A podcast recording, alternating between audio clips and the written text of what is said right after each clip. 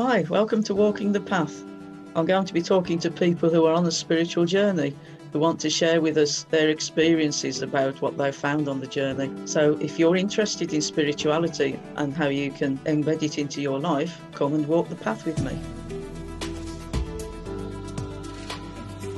I'm delighted to welcome this week Musa. Askari, who is my who is a friend of mine on Facebook, who I've been following his page, I've been stalking him for a little while. But I do like what he posts about. So welcome, Musa. Thank you very much for joining me tonight. Um, oh, very kind of you, Chris. Thank you. You're not shy about your spirituality. You post about it quite regularly. So, could I ask you, please, was this something you always grew up with? You always had ever since the beginning, or did you come to it later in life? Well, good evening, Chris. Thank you again uh, for, for inviting me. Um, it's um, a difficult place, really, to to answer that question in some ways because it's like picking up a thread. You don't know where to pick it up from at the mm. either end or somewhere in between. Um, so it's a thread that's run throughout my life, really, consciously, probably since the age of 16, something like that. Um, I'm in my early 50s now. And um, maybe unconsciously prior to that, in, in just uh, my outlook, I suppose. I, I, I couldn't be sure, but consciously since the age of 16, spirituality has been a very dominant factor in my life. And that's chiefly due to the influence of my own teacher and, and father and friend, late, late, late, late father, Sayyid Hassan Askari, um, who was an interfaith dialogue pioneer, Muslim interfaith mm. dialogue mm. pioneer from the early days of the interfaith movement um, in, in, in, the late 60s and so forth, which brought him to the West. We migrated to, to, to, to, to the UK when I was uh, pretty young, yeah, and, and grew up in that environment. So, yeah, I would say consciously since my early mid to late, you know, teens, as it were. Okay, so you mentioned your your late father as being a spiritual teacher and an interfaith minister. One of the things I ask all my my guests is about the influences on their lives. So, and I know his influence has been great with you. Can you tell me in, in what way he influenced your your spiritual practice? I think I would begin with reflection, really. You know, asking me indirectly or directly through the work that he was writing to reflect, to question, to not think, take things for granted, and to just be inquisitive about life, I suppose. Um, which led me to quite early in those early years to, to start writing, you know, poetry, you know, mm. um, sharing that with him and posting it to him and so forth. And that became a sort of tutelage, you know, in exchanging ideas and thoughts. So very early, the, the idea of soul, the soul discourse, um, names such as Plotinus and Socrates and Plato from Western philosophy and Rumi and, and, and Shams from Eastern philosophy started to become very common in my thought processes. Um, the influences was, was on reading, on reflection, and then that led me to uh, be, for it to become like a way of life, really, Chris. You know, that there was no stopping and starting; the journey had begun. Yeah. Okay tell me, Musa, what um, how you would define spirituality? Because um, obviously you're from an Eastern heritage and I'm from a Western heritage. Um, I'm just wondering about the differences that may be between the two. I think you're probably ideally placed to comment on this, having an interfaith background as well. I I, I went to a uh, Catholic school um, mm. in my upbringing uh, in the UK, secondary school, while my father was teaching um, philosophy, uh, Islamic studies, Islamic philosophy, and, and, and history of religion. Uh, he'd had a sociology background and moved into mysticism and, and, philosophy of religion. So while he was doing that as his vocation and his own spiritual life, I w- went to the local school, which was a Catholic school. There was there was no question about going anywhere else. That was the school that was local, okay. and, and, and, we applied to that. All my parents did, and um, every week there was mass. I became conscious of Christianity through Catholicism and, the, and practices of Catholicism through the uh, rituals of the Mass, of taking wine and bread, nothing, something that I didn't do. But mm. the uh, priests would often say, any who are non Christian, as it were, to come forward and receive a blessing. And, and you could put your arm on your shoulder, as it would identify um, that's what you were asking. And, and I was sorely tempted on many occasions to just stand and walk. But I think I didn't, well, I didn't do it. And, and I think I regret now I didn't try or, or, go further, but I suppose it was teenage embarrassment and, you mm. know, being standing out. I wasn't, you know, there weren't many Asian or Muslim children that I could identify with or see in the school, but it was good to observe it and hear it. So that was my intake uh, in that level. But at home and and throughout my upbringing, it, it was Islam and uh, it was um, the spirituality of Islam of, of of turning towards one God and oneness silently at night or through ritual prayer um, and, and, and the scripture of the Quran, as it were. So for me, the Bible and the Quran were interchangeable. You know, yeah. they, they were. Uh, they weren't, you know, to be kept separate, as it were, in, in my thinking. And I think that was influenced chiefly by my father's outlook, because for him, scriptures talk to each other. There's a dialogue already happening and and um, the interfaith spirituality within Islam and, and, and, the Quran sort of led that path quite easily for me. So yeah, I, I think the influences were there, but I wasn't manifestly outwardly practicing it. You know, I, I would interchange, I would dip in and out of practices. So no, by no means was I an orthodox, as you would call it today, and, and, and, and outwardly practicing. But those practices are very powerful as they are in Christianity. Yes, indeed. Um, it's very interesting to hear that you went to a Catholic school because I know from experience in the Midlands that uh, the church schools are the favoured ones for, for, for Muslims. Um, if there is no Muslim type school, or, then they will send their children by preference to a church school because that is where faith is taught. And there's also the, the thing about um, Islam and Christianity also being one with uh, Judaism in the Abrahamic faiths, mm-hmm, which I think is a point missed a lot, an awful lot. We have more in common than that which divides us as, as faiths. Um, Absolutely. So yeah that, yeah. that is very interesting. I, I, can relate completely to, to the thing about the mass because um, I remember going to a Catholic mass which was said in memory of um, I don't know how to describe her, but I used to work for an organisation called the Richmond Fellowship, which um, works with adults with moderate to severe mental health problems. And she was a resident at one of the homes I worked at. So, and she was terribly wounded woman and died sadly.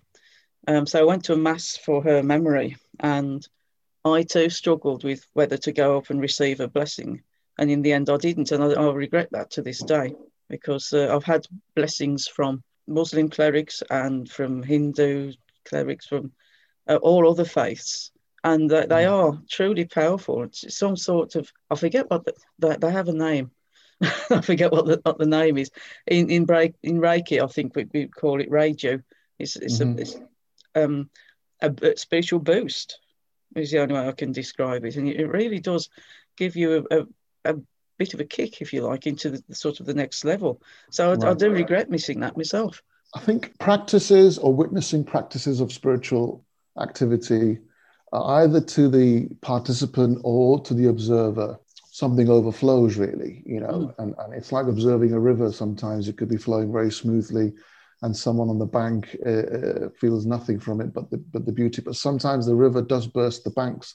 Mm. And that is the spirituality of the person or the community, uh, either in protest or in, in an act of prayer can overspill in, in, in, in, you know can have ramifications uh, i mean for example in, the quaker tradition the, the, the silence you know mm. sitting in silence deep deep silence you're observing and yet you are part of it you yes. know you're doing both at the same time that is very powerful um, in, on the occasions I've, I've observed it or, or, or, taken part and that resonates very deeply in, in, in, the islamic tradition for me in terms of um, sufi mysticism of mm. deep remembrance, of prayer, um, of recital, which means speaking out loud. You know, the Quran literally means recital, to yes. recite, to say out loud. But to sit quietly in contemplation uh, is not unique um, to the Quaker faith uh, tradition. Um, it, it, crosses over. So I think in those places, in those kinds of areas, there's a lot to be learned, and that that to me is is the threshold where spirituality becomes mystical. You're mm. entering another area now. But to go back to your, your earlier point, uh, if I recollect, about what spirituality means mm. to me, mm. I think it's important I say quite straightforwardly it means many things, but one of the most fundamental things it means to me is, is a relationship between the inner and the outer. Mm. You know, between the inner life, and I don't mean biologically inner, I mean your inner psyche, your thinking, beyond your mental activity, as it were, um, a contemplative state or level, um, your inner life, which is happening all the time, um, consciously or unconsciously, and your outward expression of that and your outward relationship with the world. And, and for me, both are spiritual, the manifest world and the hidden world is part of one uh, psychic whole, as it were. Mm. Um, but the inner, for me, is always the higher. You know, mm. um, I don't mean the outward, the manifest nature and beauty is lower. I wouldn't call a branch lower to the trunk. It would just call it a manifestation, an expression, mm. or an extension of it. So, very spirituality is a relationship between your inner and outer life. And beyond that, overlaid with that, is a relationship with your identity and what you think about your identity as a person.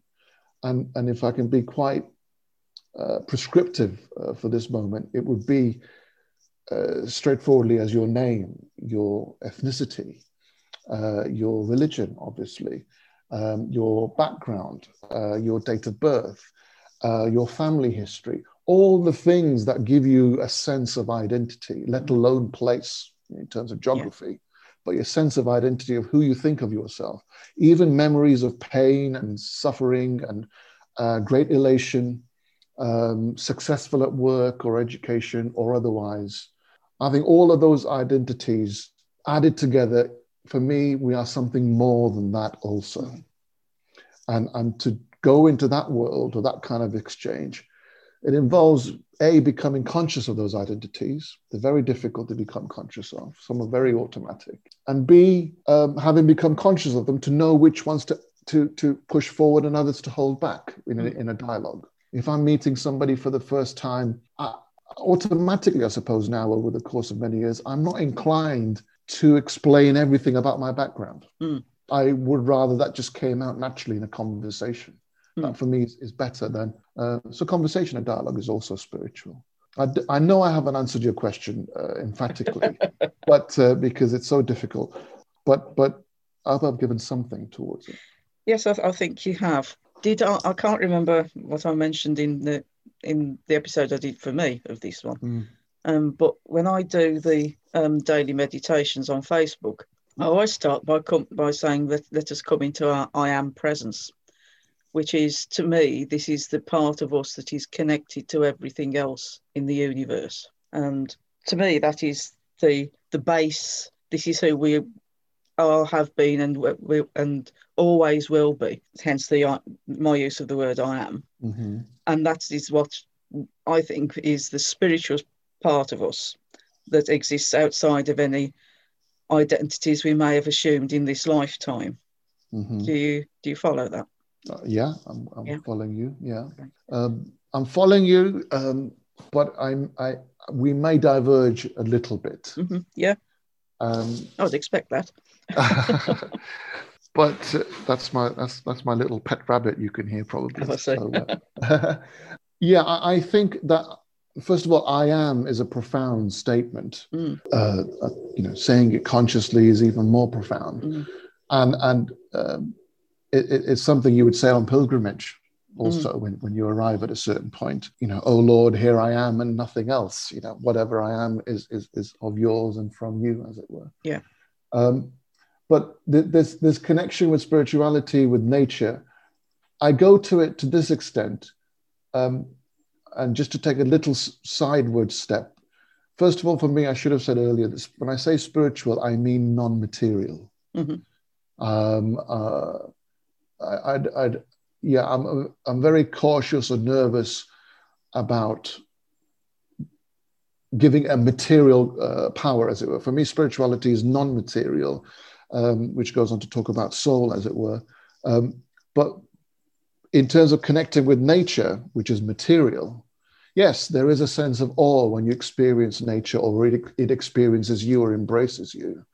Um, for example, the Prophet of Islam, uh, peace be upon him, would before any revelation had even started, would would be retreating into the desert. You've heard of mm. that phrase, yeah, um, or, or, or, that movement, and and that was a withdrawing into nature to behold, you know, the universe as it were.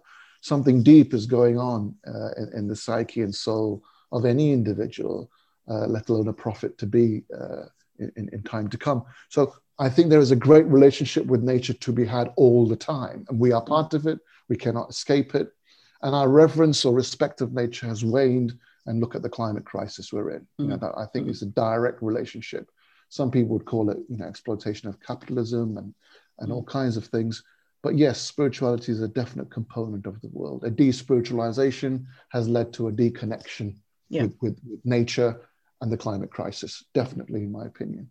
Um, but for me, spirituality supersedes or goes beyond the natural world. Mm. Um, but bringing it to more intimate nature. Um, and I was thinking about this a great deal before we, we, we had the conversation started this evening. Um, if I want to connect with nature before I even walk into a, a forest or, or go to a park, right now in my own home, in my own desk or table, all I have to do is concentrate upon my eye, you know, my optic nerve, mm. all my senses. These to me are nature. That allow these tools allow me to connect with nature, to observe it, to inhale it, to take it in with my eyes, um, and, and what it does to me and what it means is something you know different in myriad ways to different people. But for instantly, for me, I think about my five senses. I don't go looking for supernatural powers because I believe our five senses are absolutely remarkable. Mm-hmm. You know, and and and um, obviously because of impairment and disabilities different human beings will have different capacities and powers of those senses um, I, don't mean there's a superiority to it i just mean the very ability to cognize and see and behold and you know material things even is a remarkable thing to me mm. you know um, for me that is spiritual also um, the sense of touch or the fragrance of something could send someone into an ecstatic state mm. It's, it's, yes. it's, it's, it's, possible. Um, and, and we've heard about such things, I'm sure. Yes. So, yeah, I just wanted to overlay our conversation with that sense of a deeper mystical um, dimension. Yes, indeed. Yes. And so allied to that, because I, I, did do a bit of stalking of you, okay. I know you have a, a, website which is about spiritual humanism.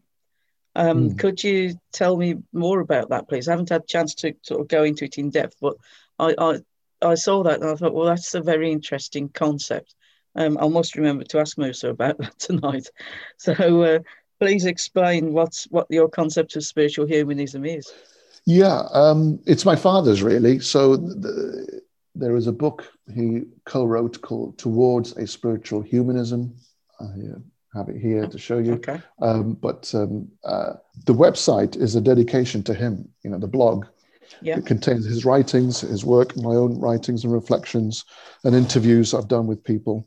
Uh, so spiritual human is, is, is a short form of spiritual humanism. Mm-hmm. But the human, i.e., ourselves, you know, I would consider ourselves not only to be material beings and, and, and sociological beings and you know, religious beings, but spiritual beings and spiritual humanism. So, you know, spiritual human is a reflection of that in terms of the website, but also as, as, as, as an entity that we are spiritual. And spiritual humanism is, is, is a coalescence of, or a coalescing of um, ideas where people of interfaith spirituality and secular spirituality should dialogue and uh, find a way to coexist um, in terms of ideas and continue talking to each other. So, spiritual humanism is, is a plea to people of faith and non faith who have calls for justice and harmony and peace in the world to collaborate and work together consciously. And spiritual humanism, very importantly, not only with that,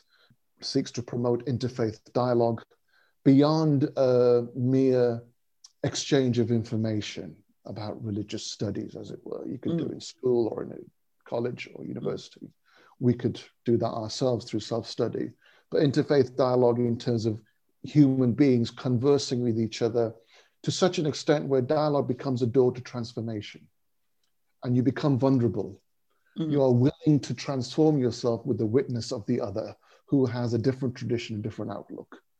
It may be a glimmer, it may be a flicker, but there is something. So for me, dialogue is that potentiality. And this is me basically echoing or channeling my own father's words and thoughts. So I claim no originality about it whatsoever.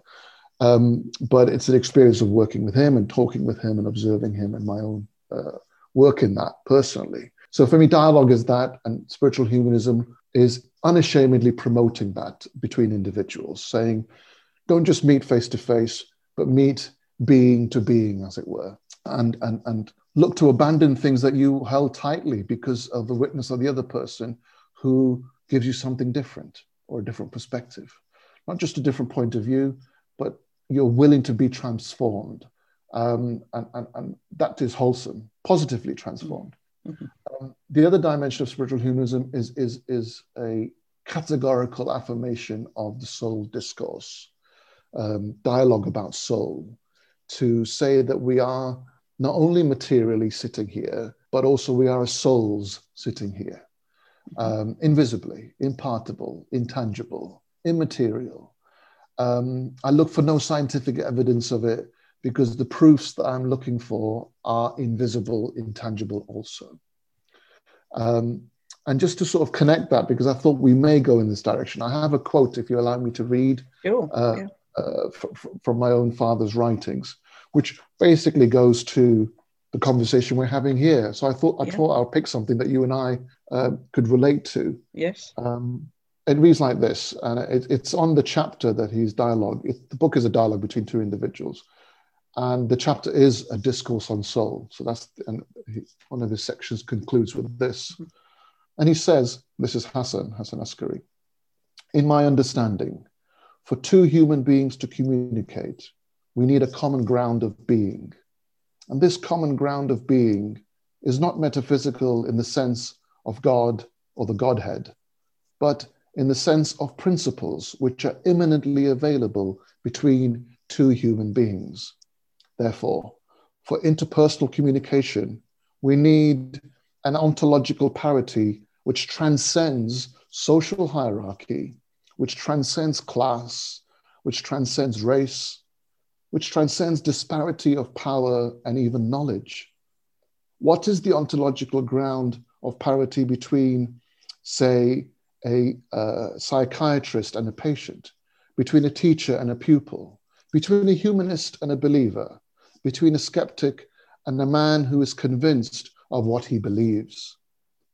And he concludes so, irrespective of the contents of consciousness, there should be a principle which holds two human beings together. That principle is of the soul, which is both one and diverse between them. We need the idea of soul to resolve the mystery of dialogue between God and man and woman. So we need the same idea to explain self communication and communication between two human beings, a principle which is both in them and which transcends them. End quote. And I would just add to that. So, for example, I'm sitting here in, in this room, in this location, and Chris, you are sitting there. Mm.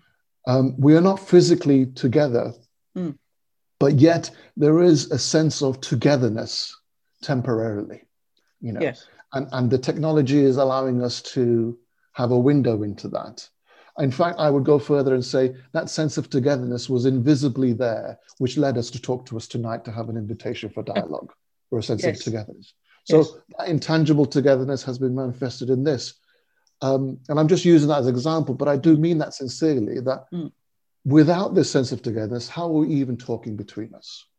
Um, is the way I would put it. Mm. Yeah, the the way I put it, and this every time I do this interview, it it shows me that it's the right thing. The modern phrase, I, I guess, is the vibe attracts the tribe. Mm-hmm. You know, we mm-hmm. the everybody that I've spoken to, um, I speak to them because of the connection that existed beforehand. Now, whether you, some people from the Western tradition might call it a soul family. Mm-hmm. Um, other people might might say it's, it's because we're part of the one overarching great soul. mm-hmm. um, which I think was one of the ideas that came out of that that reading. I guess it's called the Atma, isn't it? The yeah. the great soul of the universe. Um, um, and when we die, we return to that great soul. That's another another system of thought. Um, but my vibe for this podcast has attracted the tribe of people that I, that tend to agree with me, and I do find that I, I end up agreeing with what people say. Amazingly enough, because what, why is that? I'm not here for an argument.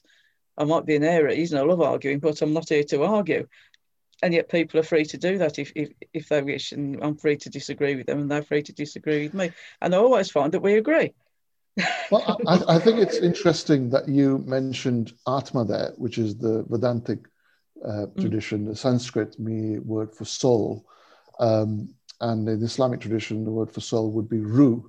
Mm-hmm. Um, and um, one thing I, I, omitted because it's just become aut- automatic in my thinking or unconscious, and I should become more conscious of it, is um, part of my upbringing has been the background in which I grew up, which is the Indian tradition. I was born in India. Uh, I still have very strong and clear memories of, of my early childhood there. And returning many times uh, uh, in the intervening years. Um, you see, in India, you've got multi faith, you know, um, at a level that's, uh, you know, almost unseen in, in, mm. in, many places. You've got many yes. traditions, many faiths, um, many languages um, and, and cultures uh, interweaving each other. Um, interfaith uh, spirituality is a way of life uh, in India generally, although in recent years, uh, with, with news that we hear of, of, of terrible polarization, mm. um, and I won't say further than that at this moment, but we can all look into the news, it's mm. quite distressing. Mm. Uh, and obviously, even despite that heritage, the conflict and tensions that went on in India due to partition, and what led to that and what led after that is is is tragic really so my mm. father said he had a choice to go to pakistan uh, after partition and he chose to remain in india mm. as a muslim in a society was not predominantly muslim mm. because yeah. diversity and interfaith was staring him in the face and he had to be there you know there was no yeah. other choice and he accepted that diversity and i'm so glad he did because mm. that that that trans- translated into my life yes uh, poured into it. So it continued here when we moved here to the UK because mm. the UK is is uh, you know very diverse, and I'm glad about that. Yes, yes. Um, talking about uh, diversity of faith, um, well, as, as you know, I'm a teaching Reiki master, and what part of the studies I undertook in, in Reiki showed me about Japan and where it where it originates from. Um, and it is possible there for one person to have three faiths and none of them um, clash with each other. They could be a nominal Christian, if you like, and do the Christian ceremonies, the, the baptisms and marriage and funerals, all as Christians. They could have and they can do the ancestor worship of Shinto, the ancestors, which is which is fine, or they and they can adhere to the sayings of Confucius. All three mm. different belief systems in one person. And to, to us in the West, that is just not done. you know, if you want to do things like that, you you know you can't do that. You have to pick a faith or none. Um, so that that that was something that brought, brought me um, a diff- completely different perspective. I suppose Christians would say, "Oh, that you know, they're picking and choosing." They're taking the best bits from all of them. And I thought to myself, well, why not? um, and there are other religions like Santa, Santeria, Santeria in South America, which seems to be a, blend of Catholicism and mm. the uh, animism of them um, that was there beforehand. So I, I, think the one of the problems with with with with that um, eclectic approach is the fear is from the orthodoxy, you could mm. say, of any particular tradition is it's it could be seen as a mark of disrespect, you know, saying mm. you are diluting our seriousness um, and there's something to be said for that to, to some extent, I'm sure. Um, and also the lack, you, you, the acquisition could be in return. Um, you are your discipline is not as serious as someone who's following a particular one mm. singular approach. Um, so I think that there are critiques that it, for me, the issue would be the individual who is doing that, uh, i.e., you know, dipping in and out of different traditions and learn what is the purpose of their quest? Are they on a quest? Mm. Or is, is, is it simply a superficial lifestyle choice? Um, and I think it's very important to be critical of that because if it is a lifestyle choice, then you err into areas of cultural appropriation, which can be very disrespectful.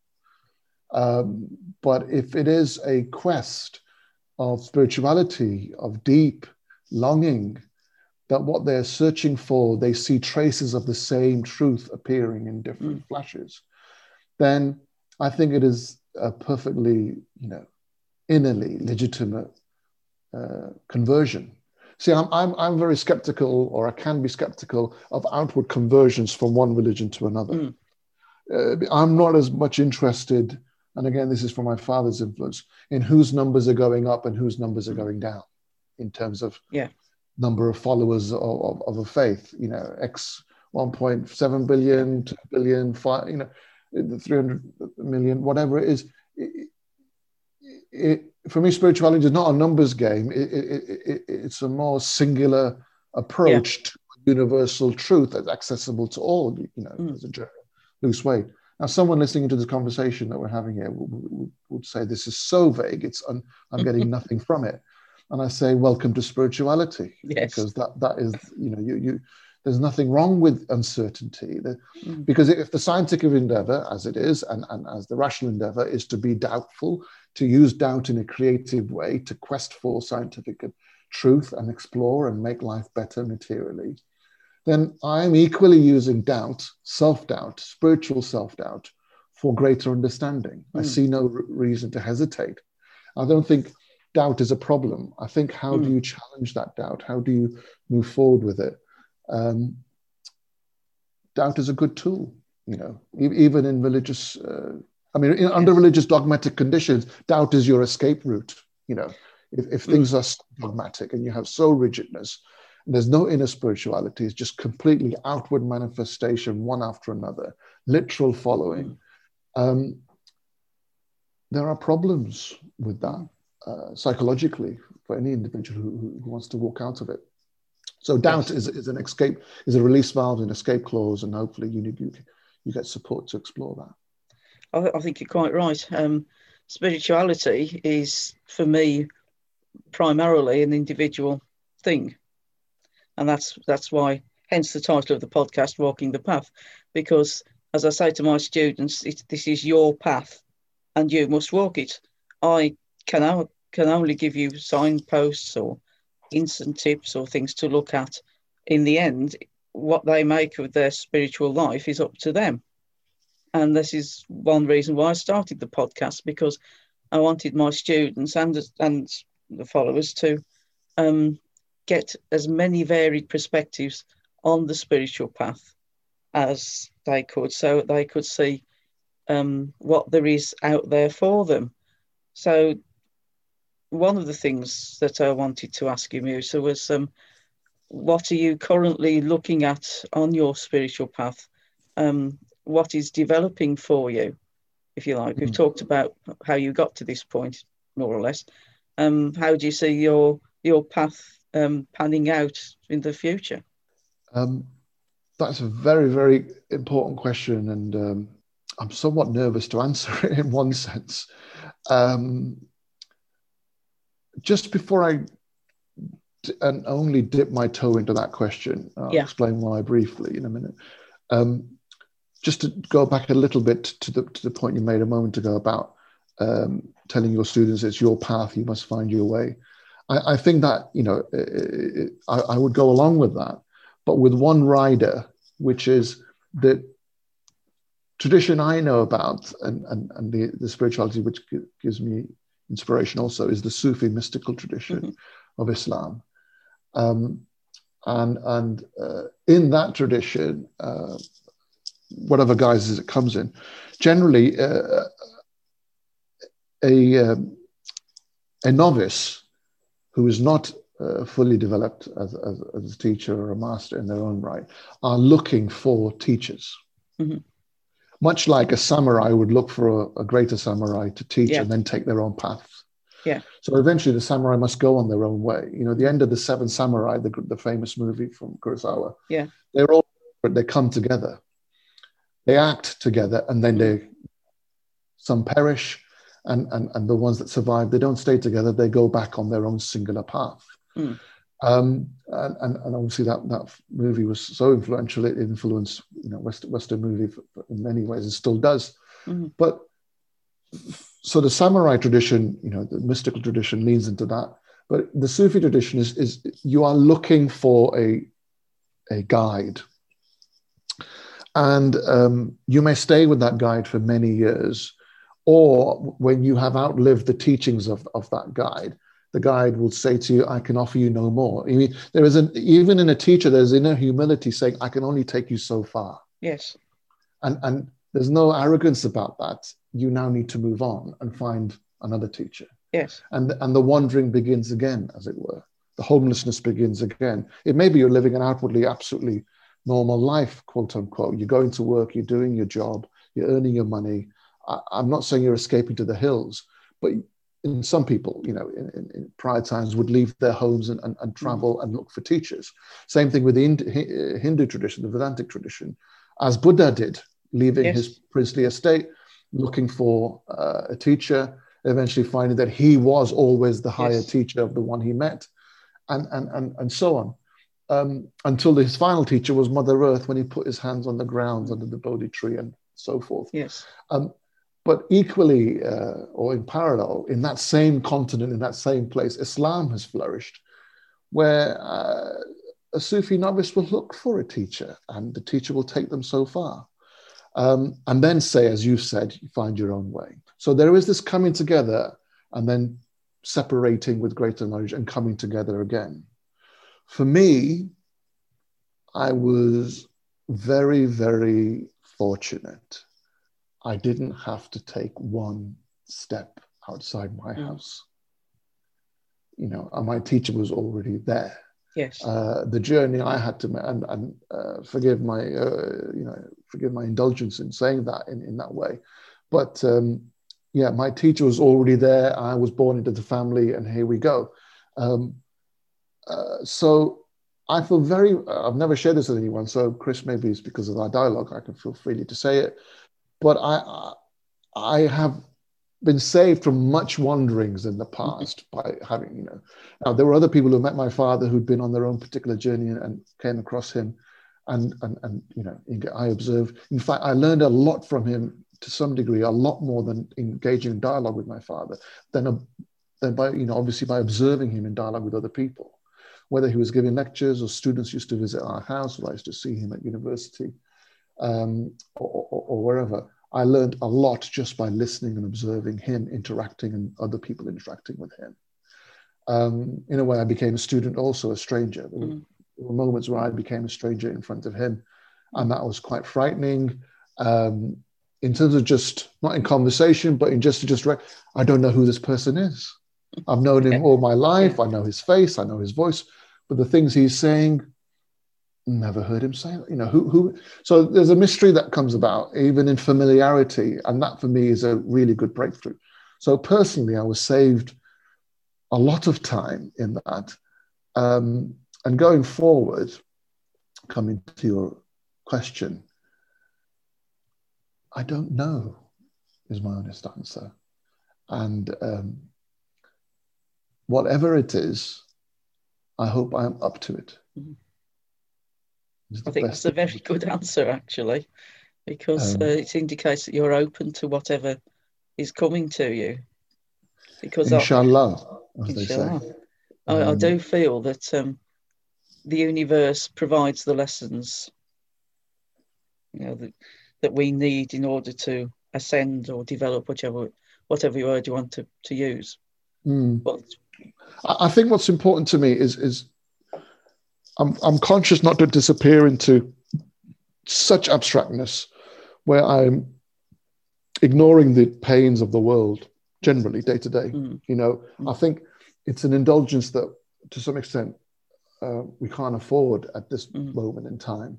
yes, in your own private reflection, in your own private silence, you withdraw from the world. You know, in Islam, the Quran encourages you to, outside of the structures of formal prayer, to find that solitude in the middle of the night and remember God. And that could be in silence. It may not even be uttering a prayer or, or a verse from, from the Quran or whatever.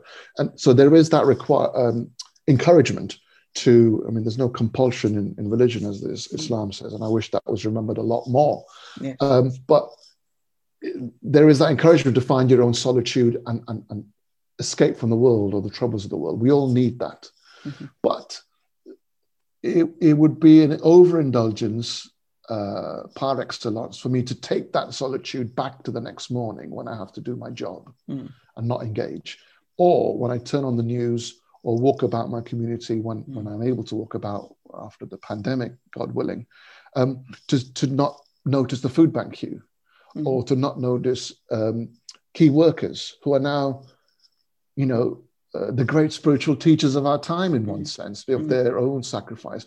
Now we shouldn't they don't want to be called heroes. They just want to be respected and, and, and so be but we should notice the injustices in the world. We should notice the people who are um, having poor conditions in terms of their day-to-day work um, and, and not so far abandon ourselves from the world to think nothing to do with me then what does this mystical connection with the rest of humanity really mean if we cannot engage and, and, and deal with social justice and social suffering? And one last thing I would say, and, and I, I'm conscious I, I do want to say it because of the moment in time that we're talking. I think if we believe in a universal spirituality, a greater interconnectedness through all the outward identities for a more peaceful world, we know if there is a key point to, to spirituality, which is to make the world more peaceful, then I think that for me personally, the apex of that is that that unity and that greater goodness, you have to really take all the way to the top in, in worldly affairs to some extent and question the very existence of something that can destroy humanity in a flash. Yes. And I'm talking about the nuclear weapon. Mm. And you, if you're following me on, as you are on, on social yeah, media, I've yeah. been commenting on that lately, at the horror of that. Yeah. Um, that's the unconscious terror we sort of live under, and we never look in the face of it mm. because we're told to fear the other. Mm. Well, I, I, think that that is the complete antithesis of the universal spirituality that you and I are mm. hoping for or praying for, along with millions of others across the planet. That such a weapon exists. You know, I'm not going to the politics of it or the geopolitics, which is another issue. But something is there right now in our world as we're talking, where a food bank exists and nuclear weapon silos mm. exist. I don't know what that means, but it doesn't make sense to me. No. It doesn't chime with my spirituality whatsoever. No. Forgive me. Sorry. No, no, you're right. Um, I know we, we share a lot of the same political viewpoints, but uh, I would just before before we do close up, I would just mm. um, feature something that from my own childhood that um, I was taught a, a hymn. Um, and I only remember one, one line of it, but it has stayed with me my whole life. And that line is God has no hands but your hands. And we have to, you know, if spirituality means anything to us as people, we have to act on it. Mm. You know, it has mm. to guide what we do in our lives. Um, in whatever way, whatever manifestation that is. And if spirituality is to bring about peace to the world or to improve the world in whatever way, then the only way it's going to happen is if we do it. Indeed, yeah. And, yeah. and, and I think that act of uh, solidarity or the act of uh, dealing with those uh, injustices through good works or challenging it or protesting against it, the person standing next to you in that protest, it, it makes no difference to me who, who they believe in or which faith they follow or none. We're both standing there for, for, against the same injustice. And for me, for that moment, at that instant, that is humanity. That that, that is more than enough. You know what what, and then we go our separate ways. You know, and and and, re, and re-meet again. I, I I am worried, if I'm honest with you, Chris, about it's a criticism of, of, of spirituality, I suppose, generally. Uh, and, and this is not particularly isolated to the West or just across the world, I, I suppose. is this inclination towards a lifestyle choice, you know, mm. of, of, of, an accessory to everything else that you do. Here's mindfulness. Let's commercialize mindfulness. Mm. You know, uh, I worry about that. And also, because uh, I think that's that's an abuse of, of mindfulness and how yes. it started. Um, from a professor I was speaking to recently, and and, and uh, who should get the credit for it. Hopefully, when I can get to speak to him again, I'll publicize it. Um, but it started in in in, in Burma uh, or Myanmar, in Burma, I think, uh, of how the practice was was was was shared, and then commercialized and put into the West. So I'm very worried about that. But I'm also worried about this sense of well, I'm on a spiritual path. The world's injustices. That's my escape from mm. it Mm. That's how I psychologically and mentally deal with the problems all around me. And I, and I respect that as an individual. Okay. But I think anyone who's practicing any spirituality of whatever degree to whatever intensity, mm. my plea, my very desperate plea is to engage with the social issues of the day, mm. climate change, to injustices of inequalities of, of wealth and income, because all the great teachers, whoever that we're learning from, would not be supportive of this. I'm pretty sure of that. You know, yeah. I say that with, with some degree of confidence. Um, yeah, I just wanted to get that across because it's yeah. There's that we need to act. Um, yes. You know, and take part in, in civil society. I'm not saying they're not. I'm not saying people on a spiritual path are not doing that. But there is this tendency I've noticed over the years across the world from stuff I've seen and engagements I've had of a parallel existence. Mm. You know, where it's that can carry on. But the people that marched uh, at Clapham Common uh, recently and the people that marched uh, or protested the vigil uh, recently against that injustice and, and remembering uh, a lady who passed away uh, tragically and also the people who protested, uh, you know, for, for, in the 80s, I think, against the, the, the you know the CND protests mm against the nuclear uh, weapon. It's all part of one psychic unity to me. Yes. Um, so yeah, I hope. I hope. Yes. That's what I hope. That's my next step. Yes. Continue to hope. Okay. Thank you, Musa. I think think we will leave it there, but thank you so much for joining me tonight. It's been fascinating, and you never know, we may do this again. Bless you. Namaste. Thank you.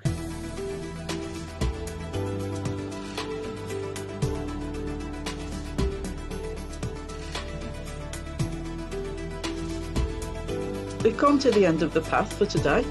If you'd like to support the podcast by sponsoring it, please get in touch. Or you can visit our website, www.amethystcentre.com, or our Patreon or Facebook page for Walking the Path. See you next time.